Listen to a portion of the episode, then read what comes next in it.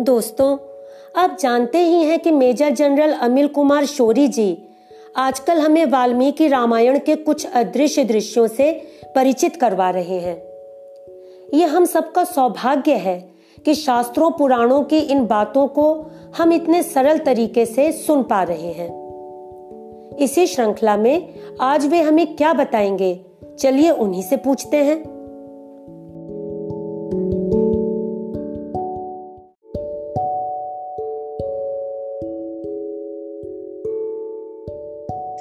नमस्ते नमस्कार मैडम कैसे आप?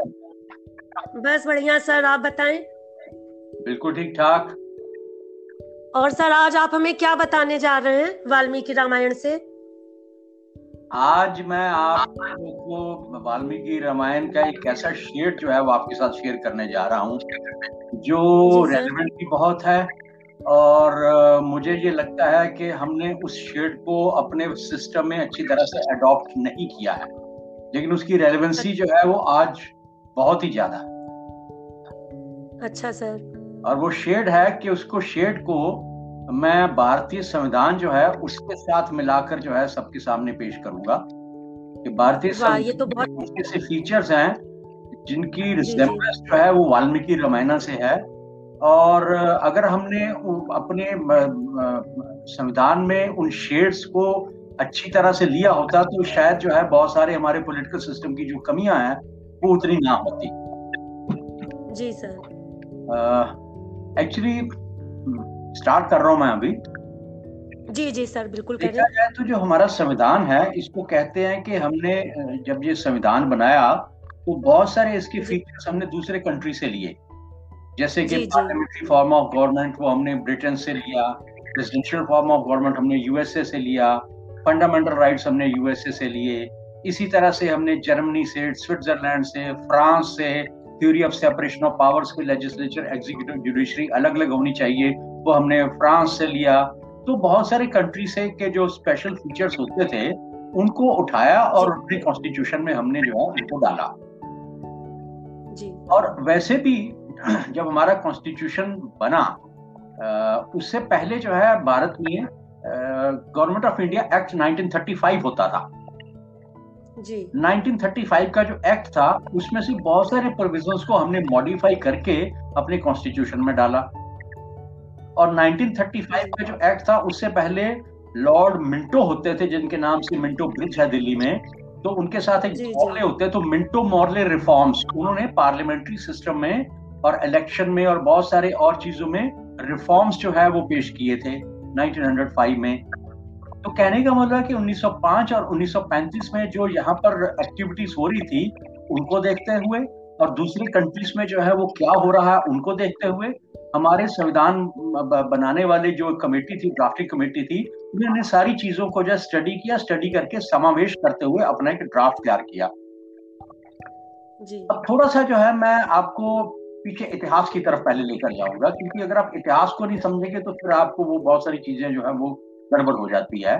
भाई हमारा 1950 में तो इंडियन कॉन्स्टिट्यूशन लागू हो गया क्योंकि हमें उन्नीस में आज़ादी मिल गई थी।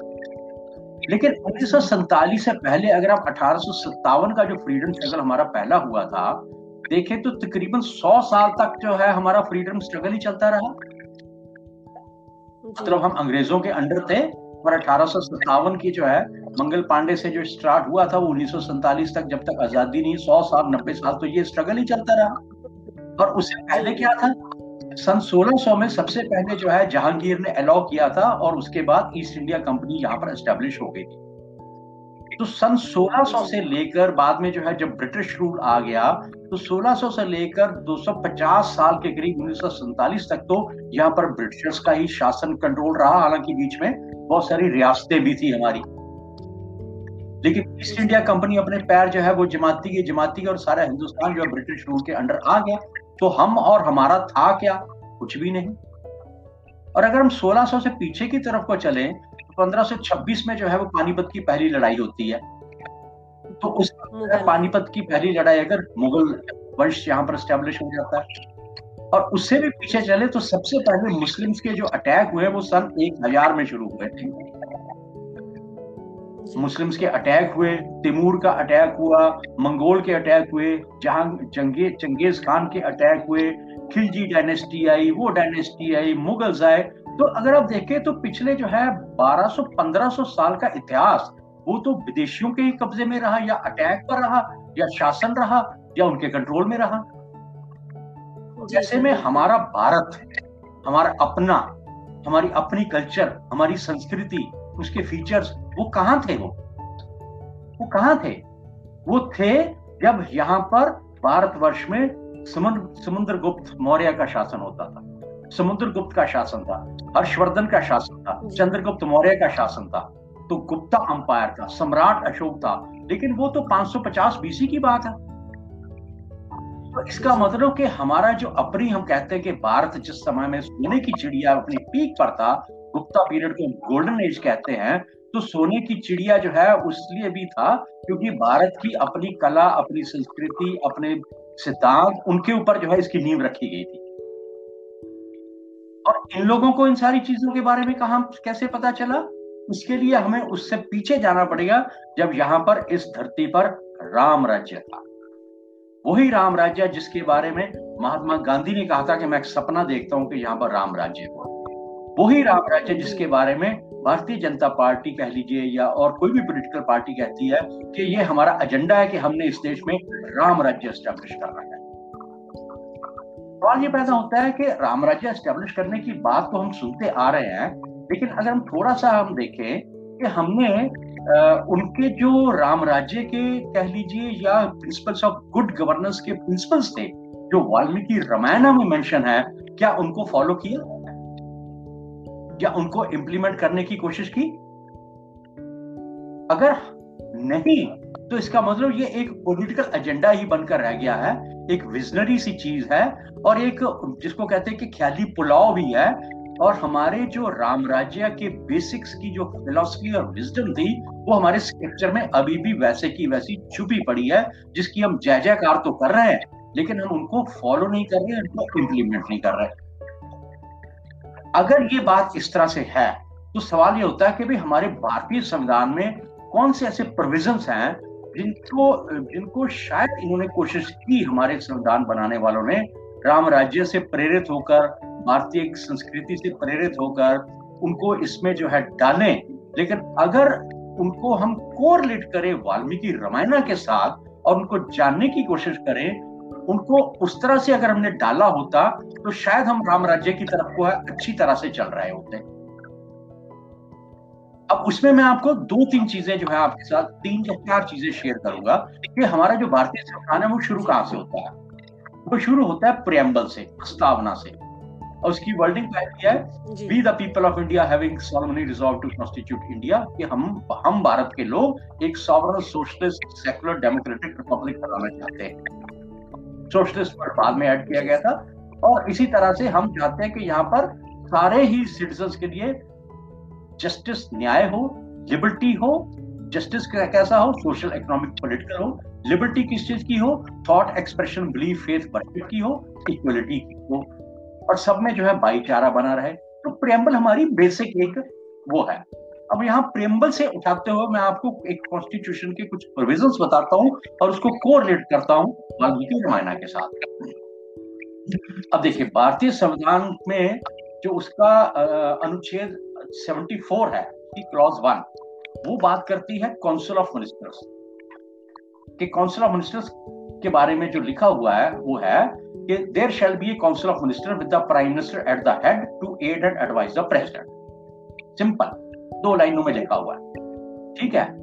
सवाल ये है कि काउंसिल ऑफ़ मिनिस्टर्स में कौन आएँगे लोग? बट नेचुरल वही आएँगे जो मेंबर ऑफ़ पार्लियामेंट है। अब मेंबर ऑफ़ पार्लियामेंट कौन हो सकता है? उसके लिए कुछ क्वालिफिकेशंस है कि भारत का नागरिक होना चाहिए, उसकी 25 साल से उम्र जो है वो कम नहीं होनी चाहिए, किसी भी पार्लियामेंट्री कॉन्स्टिट्यूंसी का जो है वो वोटर होना चाहिए। ये बेसिक क्वालिफिकेशंस है। ठीक है?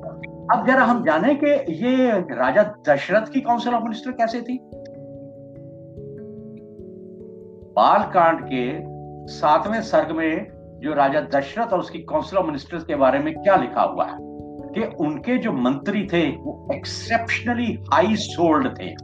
और उनको पता था कि how to weigh the pros and cons of a problem किसी भी प्रॉब्लम के दोनों पक्षों को कैसे नाप तोल कर एक अच्छा डिसीज़न लेना है।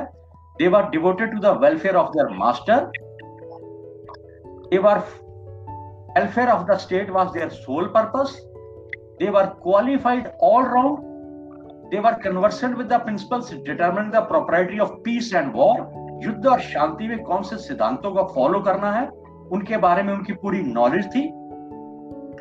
और they were capable of maintaining the secrecy of deliberations they possessed a special knowledge of political science मतलब ये जो उसकी काउंसिल ऑफ़ मिनिस्टर में थे उनमें ये क्वालिफिकेशन या क्वालिटीज जो है वो होती थी।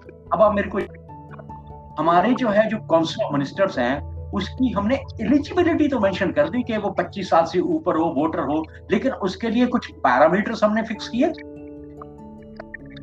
ये तो मज़ाक थोड़ी है कि आज ऐसा करते हैं आप जो है इसको मैं ऐसा करता हूँ, मैं फाइनेंस मिनिस्टर बना देता हूँ।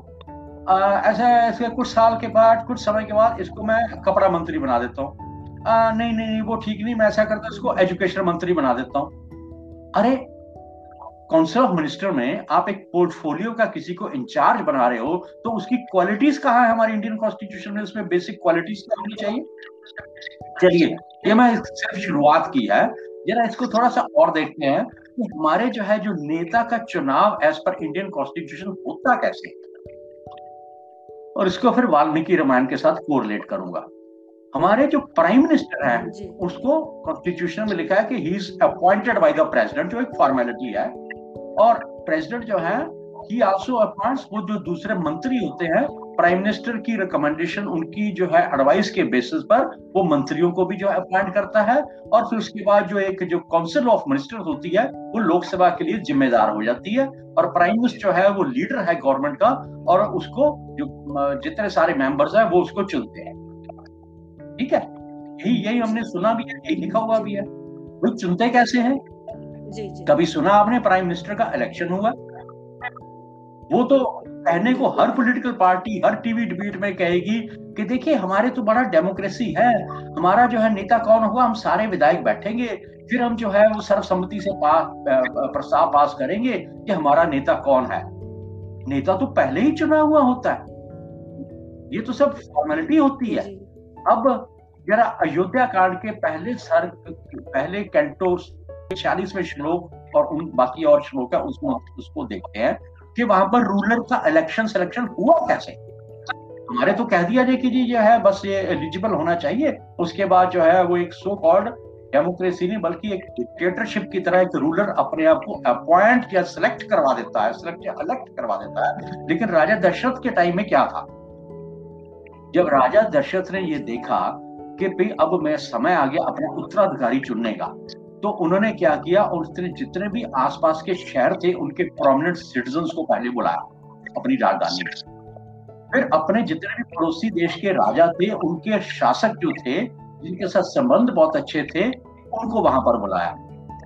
और फिर उनको अपना विचार प्रकट किया कि भी मैं देख रहा हूँ कि काफ़ी दिनों से जो है, श्री राम मेरे साथ शासन में मेरा हाथ बटा रहे हैं।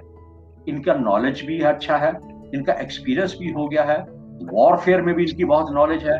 जितनी भी जो है ग्रामर है फिलोसफी है स्क्रिप्चर्स है, वो सब कुछ भी इनको आते हैं। तो मैं ये सोचता हूँ कि अगर मैं इनको अपना उत्तराधिकारी चुनूं तो आप लोगों का क्या विचार है? और अगर आप लोगों के मन में है कि नहीं, इनकी बजाय किसी और को उत्तराधिकारी चुनना चाहिए तो मैं चाहूँगा कि आप हमें बताएँ। दूसरे कैंटो के पंद्रहवें सर्ग में ये लिखा हुआ है।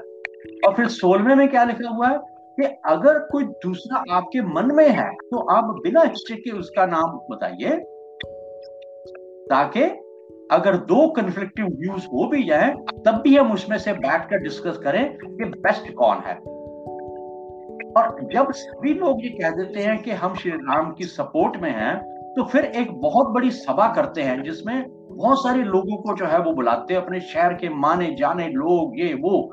और फिर उनके सामने ये प्रस्ताव रखते हैं और फिर सभी लोग यूनानिमस व्यू से कहते हैं कि श्री राम ही जो है वो सही में उत्तराधिकारी है।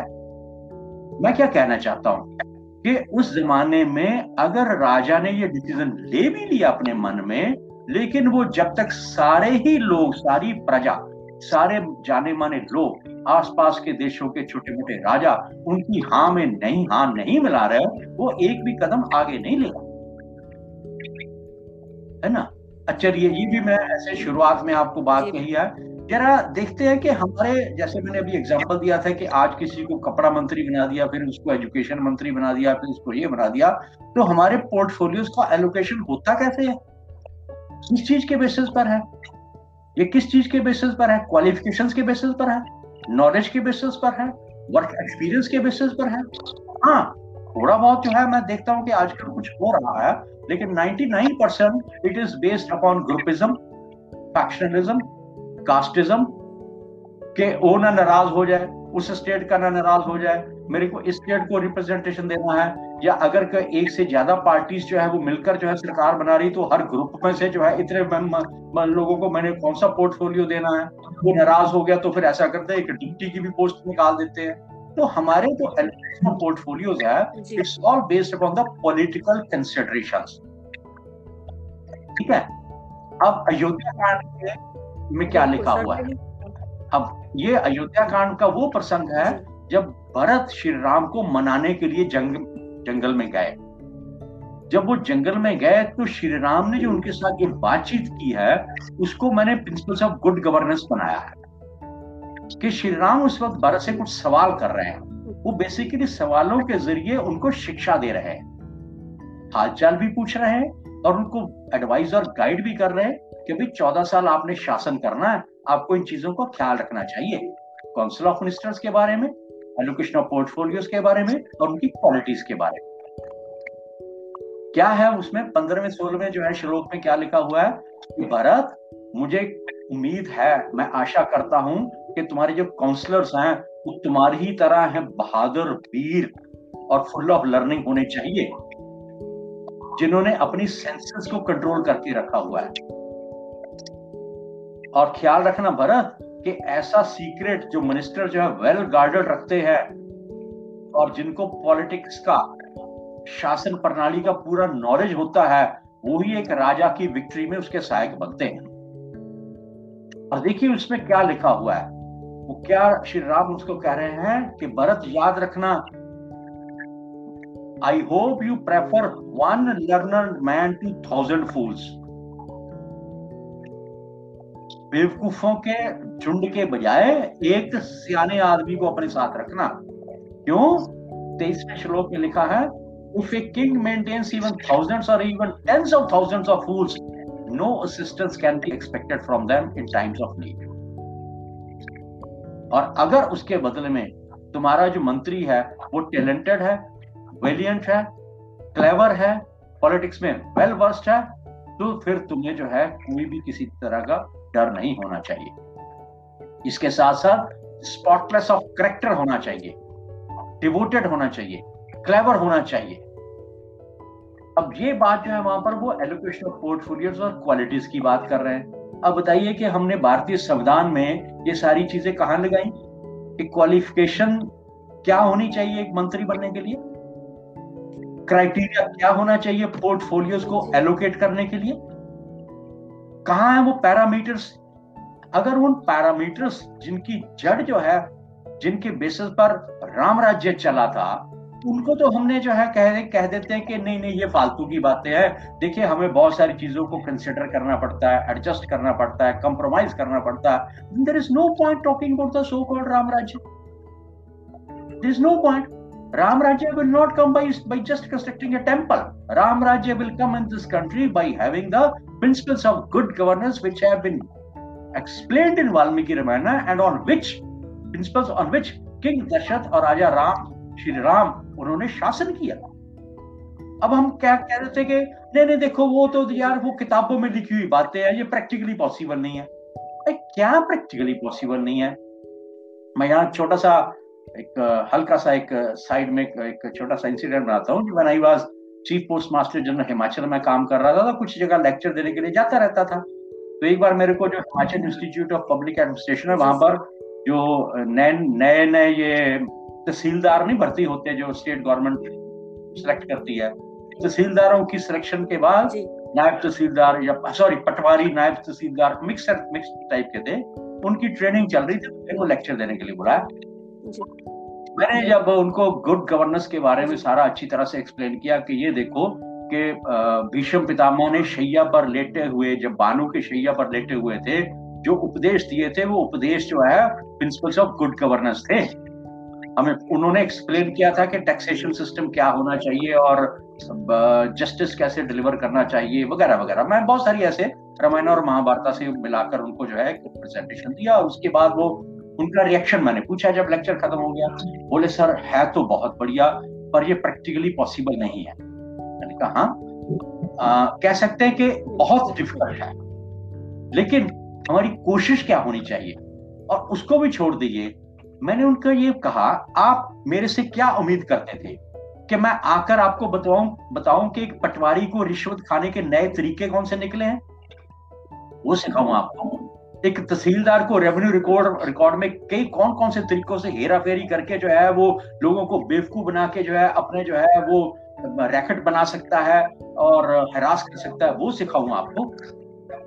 वो सारे जो है मैं कानूनों के लूप होल्स बनाऊँ जिनका फ़ायदा उठाकर लोग जो है, लोग ऑफिसर्स लोगों को हरास करते हैं, रिश्वत खाते हैं और अपनी जो है प्रॉपर्टी बनाते मैं आपको वो सिखाऊं। तो आप चाहते क्या थे मेरे से आकर? मैं तो आपको वही बताऊँगा ना कि जो स्क्रिप्चर्स में लिखा हुआ है, जिनको हम मानते हैं, जिनको हम पूजा करते हैं, लेकिन इम्प्लीमेंटेशन की बात पर हम उनको जो है दरकिनार कर देते हैं। तो मेरा कहने का मतलब है कि ये सारी चीज़ें स्क्रिप्चर्स में लिखी हुई हैं these are very difficult to follow near to impossible लेकिन वो है ना कि पत्थर उठाओ मारो तो सही। किसी कवि की किसी पोएम का कुछ है तो उठा तो सही। तो सही। तो वो भी नहीं हम करना चाहते।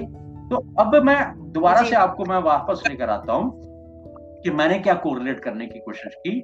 कि अगर हमारे भारतीय संविधान के जो डायरेक्टिव प्रिंसिपल्स हैं डायरेक्टिव प्रिंसिपल्स जो है, वो आर्टिकल थर्टी एट ऑनवर्ड्स लिखे हुए हैं, जिसमें शासन शासन के ऊपर जिम्मेदारियाँ दी गई हैं कि भारत सरकार जो है या भारत शासन है, वो एक वेलफेयर स्टेट की तरह से उसको काम करना चाहिए। कि लोगों का, लोगों में सोशल ऑर्डर हो जस्टिस हो सोशल इकोनॉमिक पोलिटिकल कोई इनक्वलिटी ना हो, और जितनी भी इनक्वलिटीज है, उनको जो है कम किया जाए फैसिलिटीज़ और अपॉर्चुनिटीज़ दी जाए, और सबको जो है लाइवलीहुड के मीन्स दिए जाए सोर्सेज के मीन्स दिए जाए, ये सारी जो है अंग्रेज़ी लिखी हुई है। जिसको जो है हम कहेंगे कि ये भी मैनेजमेंट जार्गन ही है ये भी एक थ्योरेटिकल चीज़ें ही लिखी हुई हैं। और इन्हीं चीज़ों को वाल्मीकि रामायण में देखो किस तरह से लिखा हुआ अब यहाँ पर वही अयोध्या कांड में, बत्तीसवें, तैतीसवें सर्ग में श्री राम भरत को क्या कह रहे हैं या पूछ रहे हैं या जो भी है, वो क्या कह रहे हैं कि Bharat I hope you distribute daily provision और जो मंथली सैलरी होती है एम्प्लॉयज़ की, उनको जो है बिल्कुल ठीक टाइम पर देते हो। उनमें कोई देरी तो नहीं करते। क्योंकि अगर समय पर तनख्वाह ना मिले तो फिर जो कर्मचारी होते हैं, वो अपने स्वामी के खिलाफ जो है, मन में बुरी भावना ले आ जाते हैं।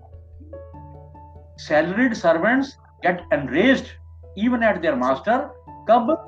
जब डिस्ट्रीब्यूशन उनके प्रोविजंस का और सैलरी का डिस्बर्सल डिले हो जाए। अब देखिए, ये हमारा देश है, कोविड समय की बात नहीं कर रहा। इसी देश में मैं भी तैतीस साल सर्विस की है कि किसी जमाने में डीए की पेमेंट के लिए यूनियन वाले स्ट्राइक का नोटिस देते थे। देते थे ना? कि हमें पिछले छह महीने से डीए नहीं मिला? इसके अलावा भी जो है अभी भी हम सुनने में आते हैं कि कई कई जगह दो दो तीन तीन महीने लोगों स्टाफ को सैलरी नहीं मिली। तो बताइए हम कौन से डायरेक्टर प्रिंसिपल्स की बात कर रहे हैं? और ये इस इस चीज़ को वाल्मीकि रामायण में कितना क्लियरली कहा है कि सबसे पहले राजा को चाहिए कि अपने जो है, जो सेवक है, उनको समय पर जो है, उनकी सैलरी और सारे प्रोविज़न की डिस्ट्रीब्यूशन होनी चाहिए। इसके लिए तो हमने कोई श्योरिटी नहीं की। अच्छा फिर एनवायरमेंट के बारे में लिखा हुआ उसमें। और जमाने में तो हाथी होते थे, घोड़े होते थे, गाय होती थी। तो वो श्री राम भरत को कहते हैं कि ये जो हाथियों के घर होते हैं फॉरेस्ट उनको प्रिजर्व करके रखना है। और आपके पास इतनी गाय होनी चाहिए कि दूध, दही, इन सारी चीज़ों के लिए कोई कमी नहीं होनी चाहिए। इसके लिए आपको फीमेल एलिफेंट्स फीमेल हॉर्सेस और फीमेल अपनी ये काउ जो है, वो उन सारी की गिनती का हिसाब रखना चाहिए। देखिए, इससे भी बड़ी बात फाइनेंशियल मैनेजमेंट के बारे में जो है, वहाँ पर वाल्मीकि रामायण में क्या लिखा हुआ है चौवे फिफ्टी फोर सर्ग में, और इस बात को हम अपने बुज़ुर्गों से सुनते भी आए हैं, उसमें लिखा हुआ है, भरत, ख्याल रखना, क्या is your income sufficiently large to meet your expenses क्या तुम्हारी इनकम इतनी है कि तुम्हारे खर्चों का बोझ संभाल सके? और तुम्हारा एक्सपेंडिचर कंपैरेटिवली कम है? अब इसी बात को बुज़ुर्गों ने सिंपलीफाई करके क्या कह दिया कि चादर देकर पैर पसारो। और यहाँ पर क्या हो गया कि क्रेडिट कार्ड लेकर जो है चीज़ें बना लो। क्या है मैडम ये क्या है? और क्रेडिट कार्ड कंपनीज़ को गवर्नमेंट जो है मार्केट में उतार कर उनको प्रमोट करती है उनको एनकरेज करती है और लोगों की इनकम से ज़्यादा जो है उनका खर्चा करवाने को जो एनकरेज करती है फिर वो एक डेट के सर्कल में फंसकर जो है वो चारों तरफ़ से गिर जाते हैं। क्योंकि इसी चीज़ को वाल्मीकि रामायण में एक सिंपल भाषा में लिखा हुआ है कि your expenditure are comparatively your income is sufficiently large to meet your expenses और बुज़ुर्गों ने जैसा कि मैंने कहा चादर देकर पैर पसारो? तो हम कौन सी गवर्नेंस की बातें करते हैं भारतीय संविधान में? इसके अलावा, उन्होंने जस्टिस के बारे में मेंशन किया और उन्होंने वाल्मीकि रामायण में अगर छप्पन, सत्तावन, अट्ठावन तक देखें तो ये सारी चीज़ें जो है न्याय प्रणाली के ऊपर है। और हमें, हम क्या देखते हैं? कि हमारी न्याय प्रणाली हिंदुस्तान की जो है highly inefficient and people say that it's full of corruption कि कोर्ट कचहरी में जाने का मतलब है कि जगह जगह पर आपको रिश्वत देकर ही अपनी फ़ाइल आगे निकालनी पड़ेगी। हम कौन से जो है गुड गवर्नेंस में जो है हमें उलझे हुए हैं? और वो वहाँ पर क्या कहते हैं? फिफ्टी नाइन्थ श्लोक में कि भरत ख्याल रखना the tears that drop from the eyes of man falsely convicted destroy the sons and cattle of a king. अगर किसी को झूठे मुकदमे मुकदमेबाजी में फंसाकर या उसके साथ अन्याय हो गया तो उस राजा के लड़के और उसके जो जितनी भी कैटल होती है, वो बचती नहीं है। इन चीज़ों का ख्याल रखना। ये इतनी सारी जो है, वो पवित्रता थी गुड गवर्नेंस की जब हम बात करते हैं। तो अब मैं ये मैं ये कहना ये चाहता हूँ कि ये सब हो क्या रहा है? वाल्मीकि रामायण में जितने भी प्रिंसिपल्स ऑफ़ गुड गवर्नेंस के की बातें मैंने आपके साथ शेयर की हैं कि वो चाहे जो है सिलेक्शन और इलेक्शन ऑफ़ द रूलर है, चाहे वो एलोकेशन ऑफ़ द पोर्टफोलियो है, चाहे जो है वो प्रिंसिपल्स ऑफ़ डायरेक्टर प्रिंसिपल्स है, और इसके अलावा theory of separation of powers हमने उठा दी कि लेजिस्लेचर एग्जीक्यूटिव जुडिशरी अलग अलग कर दी, लेकिन उसके जो फंडामेंटल्स है, उन फंडामेंटल्स को हमने इनमें इम्प्लीमेंट नहीं किया।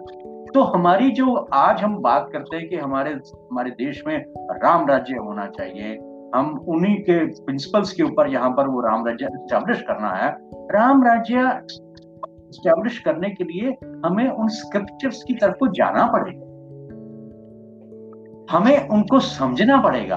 फिर हमें देखना पड़ेगा कि हाल, आज के हालो हालात को देखते हुए मैं कौन सी चीज़ को जो है इनबिल्ट किस तरह से करूँ? अगर हम वो नहीं करेंगे तो ये फिर ऐसे ही जो है मारदार जो है वो चलती रहेगी। लोग जो है वो किसी तरह से टाइम पास करते रहेंगे। और फिर क्या होता है कि हम कास्ट रिलीजन और बहुत सारे दूसरे इश्यूज़ के बेसिस पर हमारे यहाँ पर इलेक्शन जो है वो लड़े जाते हैं, जीतते और हारे जाते हैं, सरकारें बनाई और गिराई जाती हैं और फिर जो गुड गवर्नेंस है, उसके बारे में हमें उसकी एबीसी भी नहीं मालूम होती। वो हम कह देते हैं कि ये तो सिर्फ़ किताबी बातें हैं प्रैक्टिकली पॉसिबल नहीं। प्रैक्टिकली पॉसिबल क्यों नहीं है? क्यों नहीं है practically possible it might not be hundred it might be fifty it might be ten percent it might be five percent percentage. जी। ना? अब अब वही मैं ये जो शुरू में जो कही थी मैं फिर वहाँ पर वापस लेकर आता हूँ कि अगर हम अपने हिस्टोरिकल बैकग्राउंड देखें तो मैं कभी कभी जो है हैरान होता हूँ कि हमारा जो इंडियन कॉन्स्टिट्यूशन बना वो भारत की प्राचीन संस्कृति के बेसिस पर तो बना ही नहीं। भाई उस वक्त जो है हमने हमने अपने पुराने उस वक्त जो है स्क्रिप्चर्स हमारे कौन से थे? हमारे ये रामायण थे महाभारत थे उपनिषद थे। इन इनमें से हमने हम उनमें कईयों में बहुत सारी कमियाँ हो सकती हैं। ठीक है? हमने कमियों को उठाना कि हमने अच्छाइयों को उठाना? तो उनमें जो है अगर हम कहें कि भारत किसी जमाने में सोने की चिड़िया था भाई सोने की चिड़िया क्यों था वो? किस लिए था वो? किन बेसिस पर था? कभी हमने जानने की कोशिश की कि सम्राट अशोक, चंद्रगुप्त, मौर्य, गुप्ता पीरियड गुप्ता पीरियड को जो है गोल्डन एज क्यों कहा जाता है? गोल्डन एज इसीलिए कहा जाता है कि उस जमाने में जो शासक था, वो शासन करते वक्त कुछ प्रिंसिपल्स को स्ट्रिक्टली फॉलो करता था। और उनको फॉलो करने से विद पैसेज ऑफ़ टाइम जो है ओवरऑल जो है क्वालिटी ऑफ़ एडमिनिस्ट्रेशन जो है, वो इस तरह से इंप्रूव होती गई इंप्रूव होती गई economically socially morally culturally everything there was tremendous improvement और वो हमारा जो है सोने की चिड़िया जो है भारतवर्ष हो गया। ये थोड़ी की यहाँ पर जो है सोने की मोर तोते घूमते थे, सोने की चिड़िया मतलब that the culturally economically socially morally spiritually we were rich इसीलिए तो आपके नालंदा और दूसरी यूनिवर्सिटी में बाहर से लोग पढ़ने के लिए आया करते थे उस जमाने में कि चलकर देखते भी वहाँ पर हो क्या रहा है। और हमने क्या किया?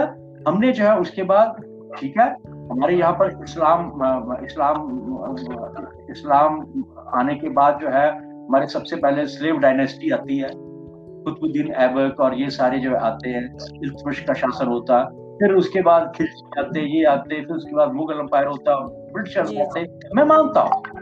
लेकिन जब हमने कॉन्स्टिट्यूशन को बनाने की बात कही, हमने 1935 के जो है वो गवर्नमेंट ऑफ़ इंडिया एक्ट 1905 के मोंटे मिर्लो रिफॉर्म्स और USA USA USA Britain France Switzerland ये वहाँ वहाँ क्या हो रहा, क्या हुआ, कैसे हुआ, हमने जो है यहाँ से उठाया, वहाँ से उठाया, उसके बाद एक डॉक्यूमेंट जो है वो बना दिया। But where were those principles of good governance which were the basis of the सोने की चिड़िया? उनसे इंस्पायरेशन इंस्पायरेशन लेकर जो है हमने अपने कॉन्स्टिट्यूशन में उन प्रिंसिपल्स को जो है सॉलिडली फिट किया होता तो मजाल है कि जो है आज हमारे इतने सालों से हम देख रहे हैं कि कंप्रोमाइज और एडजस्टमेंट एंड अपीसमेंट के बेसिस पर शासन होते आए हैं, वो ना, वो प्रिंसिपल्स के बेसिस पर होते तो जब हम कॉन्स्टिट्यूशन को हम कंपेयर करते हैं, वाल्मीकि रामायण के साथ तो प्रोविज़न जो है, उनकी रिजेंबलेंस तो है। लेकिन उसके आसपास हम कहीं भी नहीं है। इसीलिए मैंने सोचा कि आज मैं आप लोगों के साथ ये वाला टॉपिक शेयर करूँगा कि हमारा जो है, भारतीय संविधान, उसमें बहुत सारे हमारे स्क्रिप्चर्स जो है, उनकी छाप आती तो है, लेकिन पूरी तरह से पढ़ती नहीं है। कभी मौका मिलेगा तो मैं आपको जो है विश्व पितामह जो बानों की शैया पर लेटे हुए हैं उनके बारे में बताऊँगा। क्योंकि हमने टीवी सीरियल क्या देखा है? कि विश्व पितामह बानों की शैया पर लेटे हुए हैं। जब वो युद्ध में उनके बाण लगे हैं तो शाम को जो है वो युधिष्ठिर और दुर्योधन दोनों उनको प्रणाम करने के लिए जाते हैं। है ना? और फिर वहाँ पर वो पानी मांगते हैं। तो दुर्योधन जो है भागता है पानी लेने के लिए और अर्जुन होता पास साथ ही उनके वो तीर मारता है और ज़मीन से पानी की धारा निकलकर भीष्म पितामह के मुँह में पड़ती है। इससे ज़्यादा तो हमें कुछ मालूम नहीं। तो there is a chapter of Anushasan और in Mahabharata which is nothing but principles of good governance क्योंकि दोनों को उम्मीद है कि वो युद्ध जीत जाएँगे। तो दोनों उनसे पूछने जाए कि अगर मैं युद्ध जीत गया तो मुझे बताइए कि मुझे किस तरह से शासन करना चाहिए। विश्व पितामह वहाँ पर जो प्रिंसिपल्स ऑफ़ गुड गवर्नेंस बताते हैं, उनको कहाँ से पता चला? उन्होंने भी वाल्मीकि रामायण से इंस्पायरेशन ली, अपने उपनिषदों से इंस्पायरेशन ली। बाकी और जो है हिस्टोरिकल डॉक्यूमेंट्स थे स्क्रिप्चर थे, उनको जाना, उनको पढ़ा। उनके बेसिस पर उन्होंने कहा कि राजा को शासन करने के लिए इन चीज़, चीज़ों का ख्याल रखना चाहिए। ना हमने रामायण के उन चीज़ों को कहीं, जानने की कोशिश की, ना महाभारत की उन चीज़ों को जानने की कोशिश की और हम जो है और ही आलतू फालतू चीज़ों में अपनी एनर्जी जो है वेस्ट करना शुरू कर दी कि भाई ये जो है मतलब भाई मैं इस रामायण को नहीं मानूँगा क्योंकि श्री राम ने शंभू का वध कर दिया था। ठीक है भाई? वध कर दिया गलत किया मान लिया। अब क्या करना? क्योंकि तुमने गलत वध किया था इसलिए मैं गुड गवर्नेंस के प्रिंसिपल्स को अपने फॉलो नहीं करूँगा। ये क्या बात बनी? सर इस बात को तो बहुत पढ़े लिखे लोग तक पूछते हैं शंभूक वध का या किसी का। मतलब अब क्या मैं बोलूँ? तो और आपने बिल्कुल ठीक कहा कि जो ठीक बातें उनको नहीं हम लेना चाहते और इस तरह की चीज़ें हमें याद रहती हैं। और सर आपने कितना कुछ जी सर बोले। नहीं मैं ये कहनी जितनी बातें आपने बताई तो उनमें से तो मुझे भी सुनकर लगा कि ऐसी कोई भी बात नहीं कि जो असंभव हो जिसको हम लागू ना कर सकें। जैसे आपने न्याय व्यवस्था की बात की सर छोटी सी बात मैं कहूँगी कि कोर्ट कचहरी जाने से लोग ये डरते हैं कि हम जाएँगे तो हमारा पोता भुगतेगा मतलब इतना टाइम लगेगा इस चीज़ को। ये आ, हर जगह एक कहावत बनी हुई है कि बाप केस करे तो उसका बेटा भी नहीं उसका पोता भुगतेगा उस केस को। तो मतलब इतनी लंबी न्याय प्रक्रिया हमारी चलती है। तो इन सब चीज़ों को और आपने बताया कि जैसा कि वाल्मीकि रामायण में इसका उल्लेख है या एक हज़ार मूर्खों से अच्छा कि एक समझदार व्यक्ति को रखो तो ये सारी चीज़ें कहाँ से हम नहीं कर सकते इनको करना कोई मुश्किल नहीं। और मैंने भी लेकिन बस वही हमने वाल्मीकि रामायण में हम हमने देखा कि उसमें शंभू वध की का ज़िक्र आता है। हम मान लेते हैं जी शंभू का वध गलत हुआ ठीक है? तो अब गलत हुआ। आपने भी इनका वध गलत किया इसलिए आपकी बाकी सारी अच्छी बातें उनको भी मैं नहीं मानूँगा। तो हम बातों को ना मानने के बहाने ढूंढते हैं। हम तुमने जो है तुम तुमसे कोई गलती होनी ही नहीं चाहिए थी। इसलिए तुमने भी गलती की है। तुम्हारे और मेरे में फ़र्क नहीं है। अब तुम्हारी अच्छी बातें भी नहीं मानूँगा। ये क्या बात बनी भाई मैं फिर जो एक बार अपने कहा था कि हम किसी को भगवान मानते क्यों हैं? जी। हम उनको हम माने कि एक ऐसा इंसान जिसमें क्वालिटीज का लेवल बहुत हाई था एक्सट्रीम हाई था टॉप क्लास था। हाँ कुछ एक यक्का दक्का कुछ इंसिडेंट हो सकते हैं। अब मैं उन इंसिडेंट्स को लेकर पकड़ कर बैठ जाता हूँ कि इसकी वजह से मैं तेरी सारी बातों को खारिज कर दूँगा। ये क्या बात बनी? ये सब बहाने हैं बातों को ना मानने के ना जानने के ना करने के। जैसे आपने शायद कल मेंशन किया था कि क्या वो मांस खाते थे कि नहीं खाते थे? भाई खाना ना खाना मैं तो अभी पैंसठ साल का हो गया मैंने ज़िंदगी में आज तक कद्दू की सब्ज़ी नहीं खाई। मुझे अच्छा नहीं लगा वो। ये खाना ना खाना मेरे टेस्ट के ऊपर डिपेंड करता है।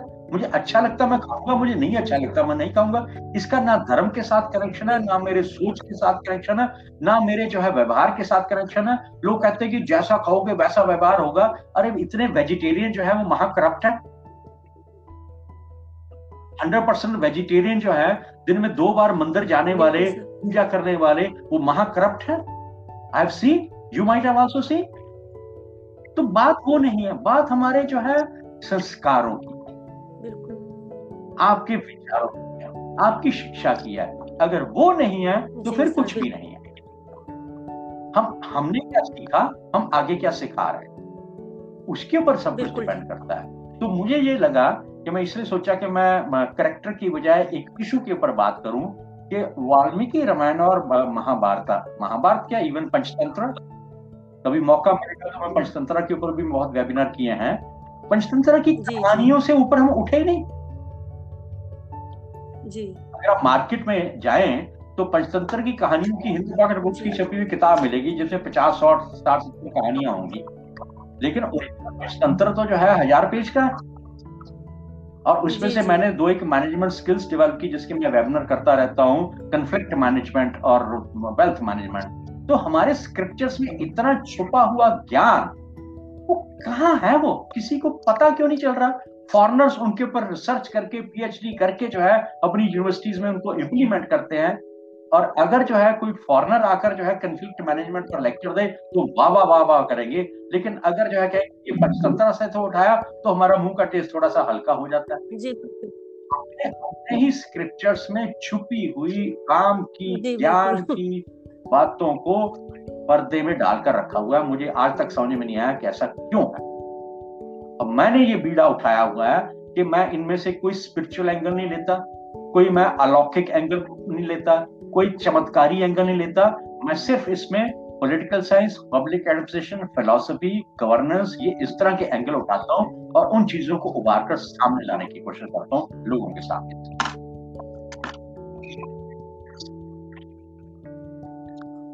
और सर, मैं अपने कार्यक्रम में आपसे ये बोलना चाहूँगी कि जो ये शंभूक वध वाली बात है या मांसाहार करने की बात है, सुरापान करते थे, ये सारी बातें पढ़े लिखे बुद्धिजीवी लोगों के ये प्रश्न होते हैं, जो कि खुद वाल्मीकि रामायण निकाल कर उसको पढ़ के और देख भी सकते हैं और किस उसमें उसका वो है ये भी जान सकते हैं, लेकिन उनके ये प्रश्न होते हैं कि इस तरह से होता है तो भाई आप पूछ के बताइए कि क्या ऐसा हुआ है?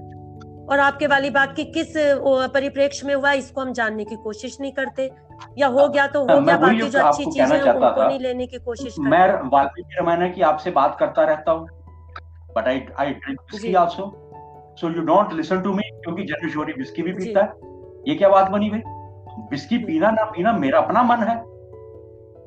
मैं मैं नींबू पानी पीऊं मैं जब कोका कोला पीऊं या बिस्की पीऊं it's it's for it's my taste my style my lifestyle कहें कि नहीं नहीं नहीं ये भाई अब क्योंकि जनरेशोरी विस्की पीता है तो ये वाल्मीकि रामायण के ऊपर बात कर कैसे सकता है? ये क्या बात बनी?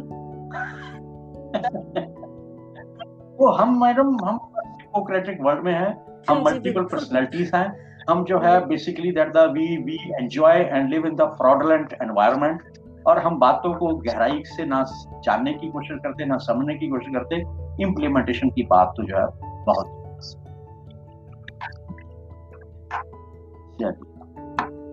बिल्कुल thank you very much madam अगर आपका कोई और कोई पॉइंट हो बहुत सर बहुत अच्छे को आज जानकारी दी।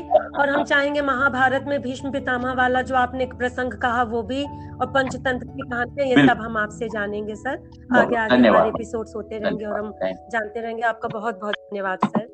आप आए और